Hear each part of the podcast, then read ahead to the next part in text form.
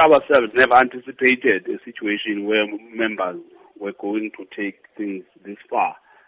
We never told the ANC uh, to actually uh, uh, redeploy the president or not deploy him at all. We just sensitized them to the fact that uh, there were these kinds of sentiments that uh, were circulating within our own structures.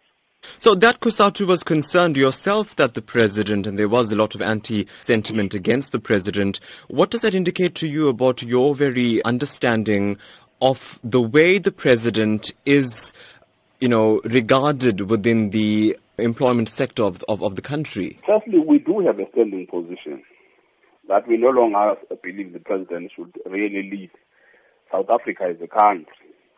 We have called for him to step down that is uh, without doubt, and that.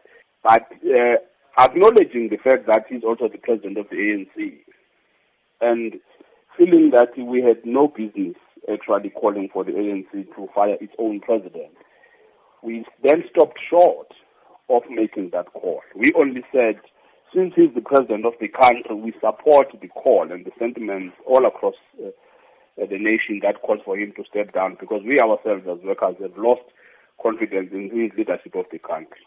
That is why we left to the ANC to really uh, take that final decision as to who was going to uh, be deployed to our national meeting. And did it concern you that the ANC did not heed your call, your dissatisfaction with President Jacob Zuma, and go ahead and send the President of the Republic to address your May Day rally? Did it affect COSATU?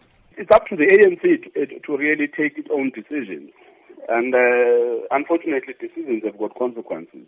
So they deployed the president, and uh, then the president was stopped from addressing. So it's not something that we enjoy. It's not something that we actually endorse.